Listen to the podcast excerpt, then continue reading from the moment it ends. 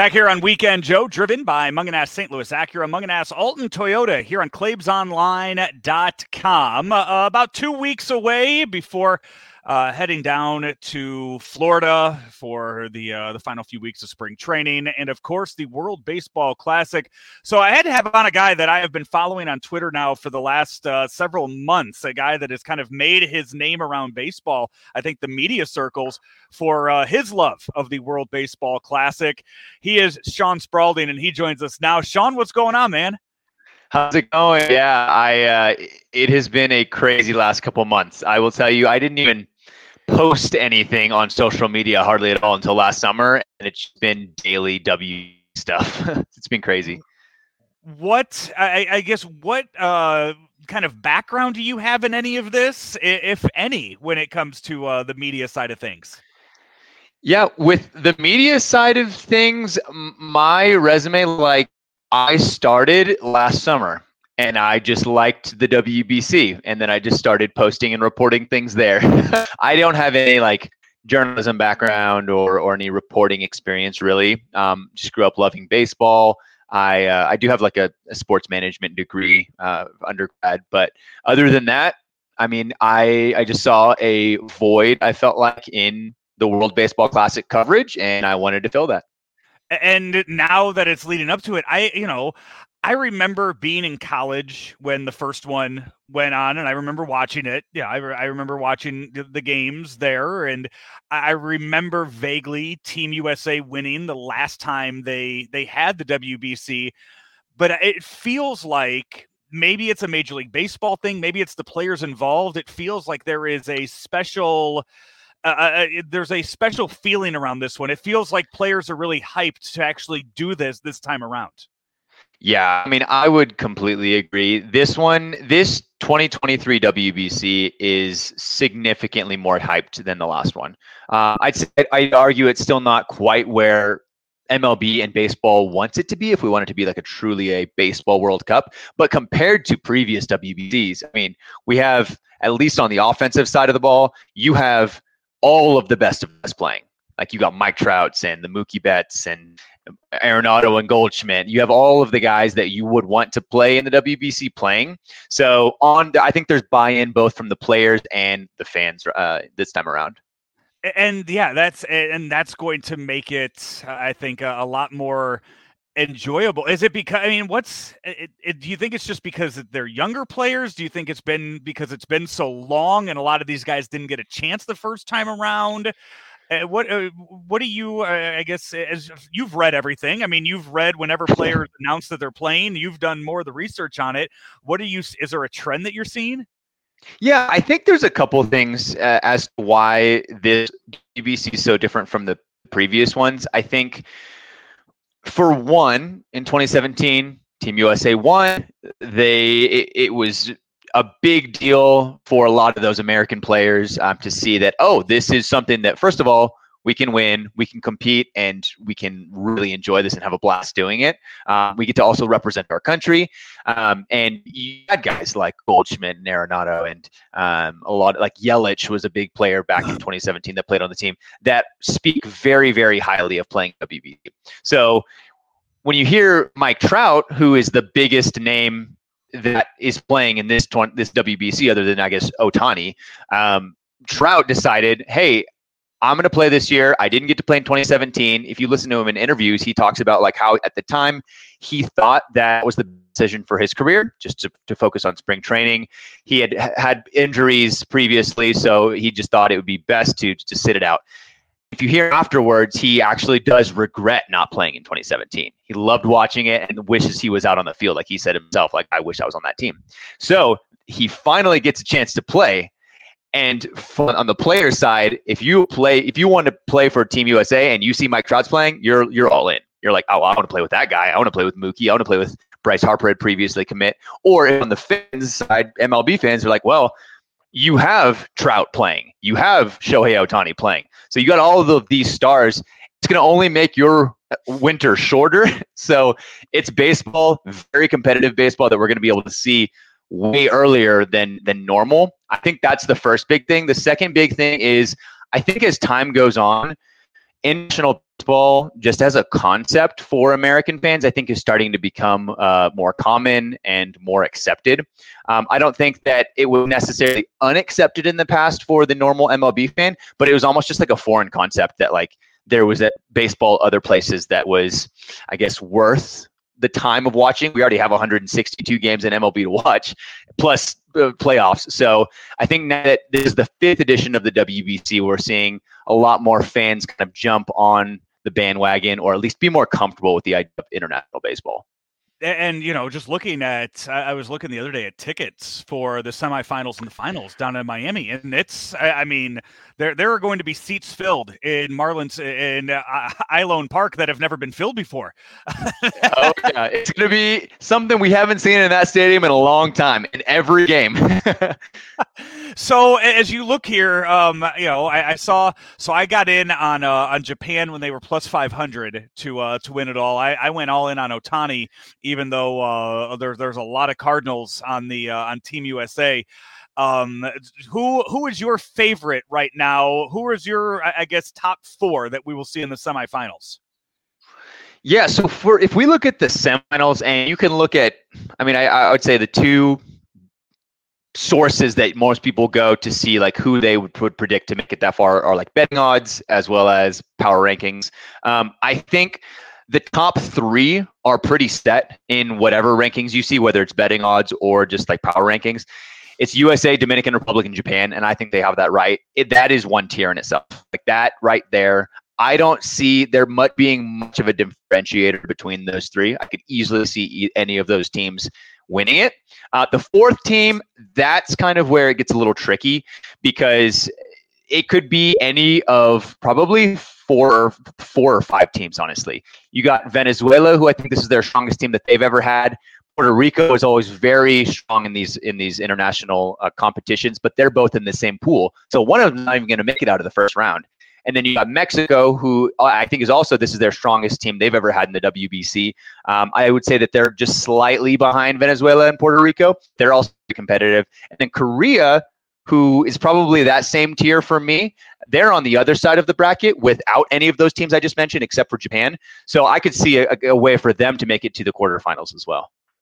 Yeah, I, I, saw today uh, as we re- we sit here and record this on Tuesday night. I saw that Team Puerto Rico is going to um, eh, that they are going to all dye their hair blonde. Uh, they're all going platinum blonde in a uh, it's to show solidarity in uh, for, for, for that. So they are it, in 2017. They did the same thing. The same thing. They did Team Rubio, which means blonde in Spanish. They uh, all bleached their hair and they're running it back. They're doing it again.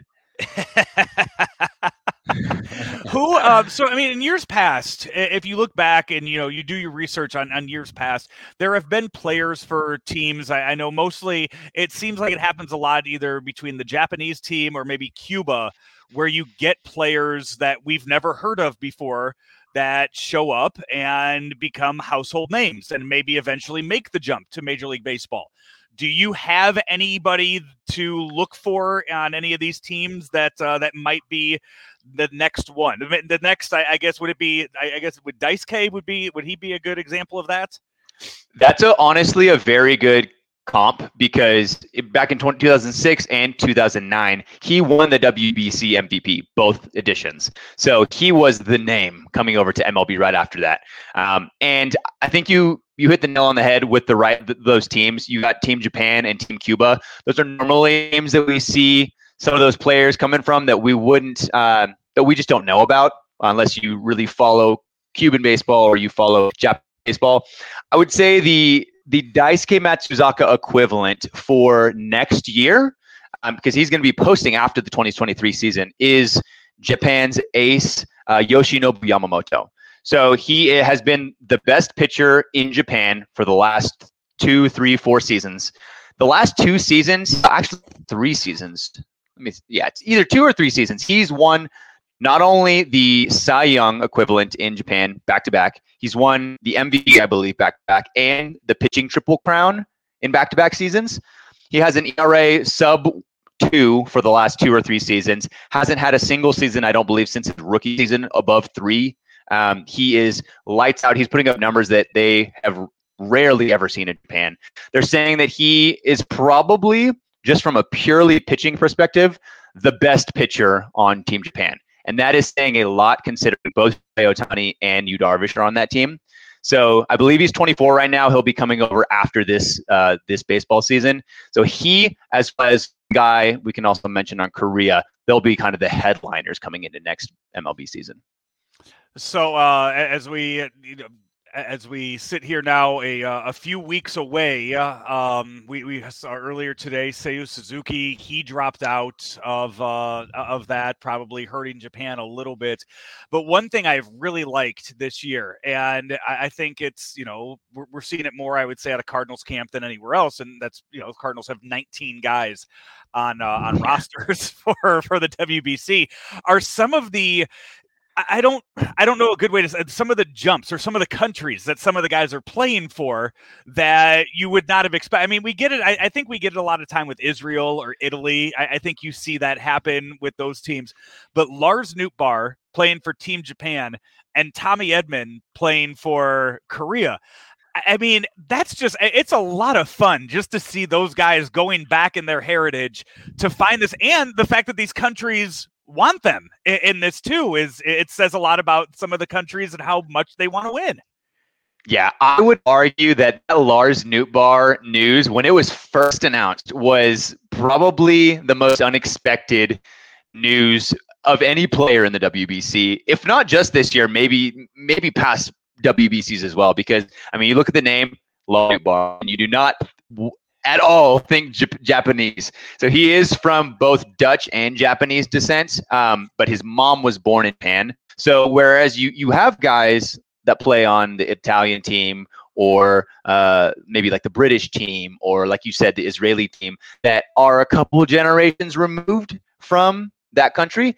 For him, it's actually like he is one generation removed. His his mom is from Japan, so he really is eligible for citizenship there, which is ultimately what it comes back to. If you're eligible for citizenship in that country, then you can play for their national team in the WBC. So that one was really surprising, as well as the Tommy Edman one. But I think it, it was surprising for both U.S. and Japanese fans because, they, I mean, NP is the best league in the world. So a lot of Japanese fans at first were a little bit hesitant. They were like, "Well, we have our own." Star outfielders. We've never had an American player on this national team for Samurai Japan. Do we really need him? But the the manager, manager Kuriyama, as well as uh, a lot of the like reporters and a lot of the players on the team were all backed him, and they were all very excited for Nootbaar to come on board. Um, I think it was Ippei, Shohei Otani's translator, that like initially reached out to him and asked him to play. So clearly they want him on the team, and I think now that he's on the team, all of the Japanese fans are bought in. And I, one of the one, a really nice story too out of it. Tommy Edman playing for Korea. His translator will be Eugene Koo, who was a former Korean translator for uh, uh, I think it was Seung-hwan Oh when he played for the uh, for the Cardinals a few years ago. Yeah. So they are uh, That's super re- cool. Yeah, they're reusing translators in all of this. Have you looked at? I think Ippei is going to be so he's normally Shohei Ohtani's translator from Japanese to English for him, but now it's going to be the other way around. In Japan, he's going to be Lars Nootbaar's uh, translator for the Japanese media.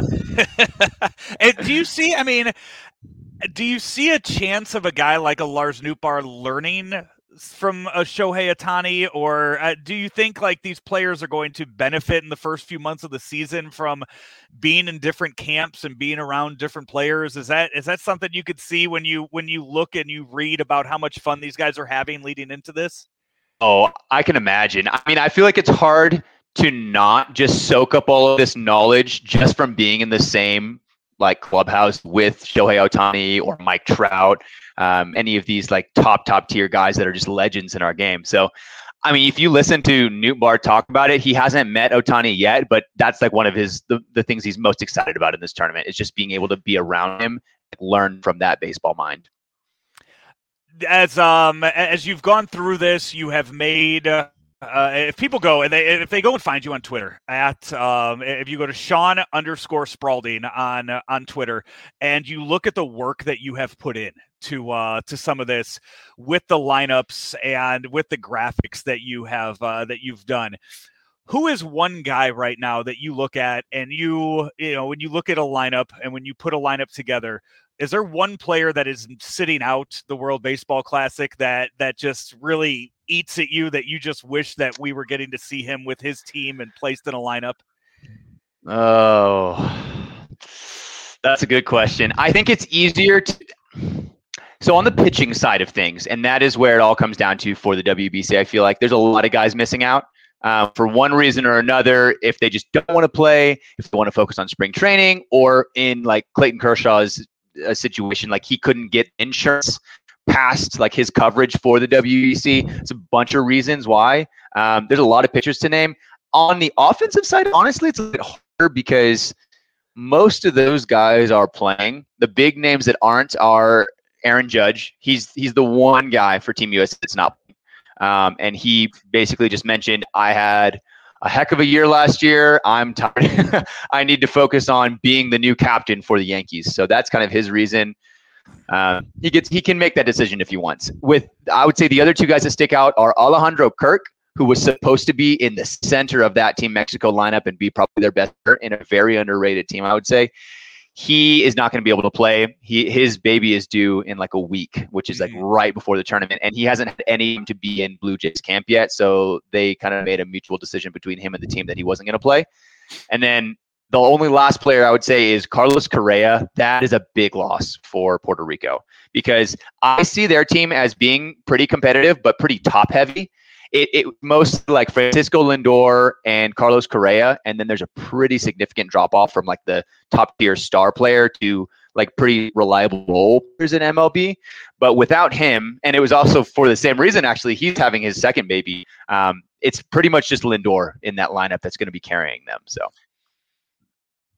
yeah. You know, you, all these times, you know, you you get the uh th- these guys think they plan it out so well to have the kid during spring training to to miss out on on some of that stuff, and in the end, yeah. it's going to cost them, even though they they timed it perfectly on uh on their end. The uh one, I mean, this Dominican team. Every year, I mean, you you go back and you look at that 2017 lineup, or you look at the other lineups. The, the, some of the lineups that they have put together in years past have been just absolutely insane. I mean, the World Series MVP is batting eighth for them, pro- pro- probably this year in, uh, in Jeremy Pena, but they never have pitching. What is it about these uh, this Dominican uh, Republic that that they just they never have pitching on their side?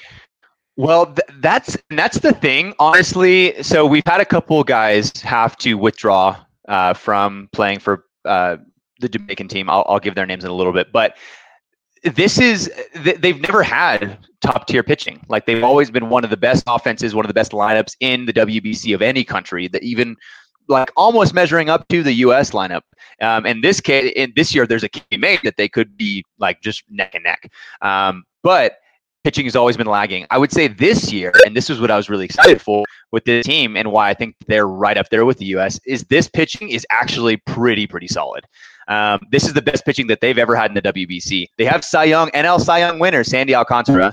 They have Cristian Javier, who just threw a no hitter in the in the World Series. Is one of the like dark horses that like people like to make hot takes that he might win the Cy Young this next year. Um, and then you got uh, like Johnny Cueto or uh, Roansy Contreras, who's really young for the the Pirates, and then they got a bunch of bullpen arms like Bryan Abreu, um, like Rafael Montero, a lot of Astros, Hector Neris. So um, this is definitely their best pitching they've ever had, even with losing out on Framber Valdez and uh, Luis Castillo, Luis Severino, and Freddy Peralta. So, yeah. what is uh, pool play will start up here in about a week. Give me a uh, a game in pool play that you are really looking forward to, a matchup in pool play that you cannot wait to see. I cannot wait to see USA versus Mexico because if if you follow international sports at all specifically soccer you know the heated rivalry there is between the us and mexican teams and so if you like when we look back at the 2013 wbc um, if you talk to like players and coaches from that game they played each other um, in 2013 it was like 75% Mexican fans, even though they played in, I believe, LA. Uh, they have been in Phoenix. Um, but even in the US, it was still a majority Mexican fans. So it's going to be electric. It's going to be Phoenix um, a a half from now. Um, so that's going to be like probably my most anticipated game in that pool. Um, then you go to like Pool D, any of those going to be. But I'm really excited for Puerto Rico and Dominican Republic, as well as Venezuela and Dominican Republic. Are you uh, you going to make it to any of the games? Uh, you, you have you have you done enough with all of your research and everything to get invited to uh, to go to any of these in Phoenix or Miami? Am I'm trying to iron out the details as we speak. Honestly, uh, tonight I'm hopefully trying to finalize some things. As of right now, it's looking like I'm going to be there, and hopefully I can make it to both pools. Um, hopefully earlier in Phoenix and later in the tournament in, in Miami. Awesome, man. Uh, I, I got to say, I've been watching. I have shared many of your lineups with uh, with friends and colleagues that you have posted anytime there are roster updates, and I, uh, I, I appreciate the hard work you have done and the uh, the excitement that I have had leading up to it. I, I think you have added to that with everything that you've done these past few months. Thank you. I honestly, that's really encouraging, and I really appreciate it because I I mean, like I mentioned, I saw a void in WBC coverage. I saw that no one was talking about it, and there there was no roster news at all until they were finally released less like a month ago. So I I wanted to make it just more, um, just easier to digest and like v- more visible. I like visual content, and so that's why I made those graphics, and hopefully they've helped create more of a conversation and a stir around the WBC. Well, uh, hopefully you and I cross paths then in Miami, Sean. Appreciate it all. Keep up the great work, and we'll keep following you and all of your uh, content on Twitter. Th- uh, thank you very much. Thank you so much. This was a blast.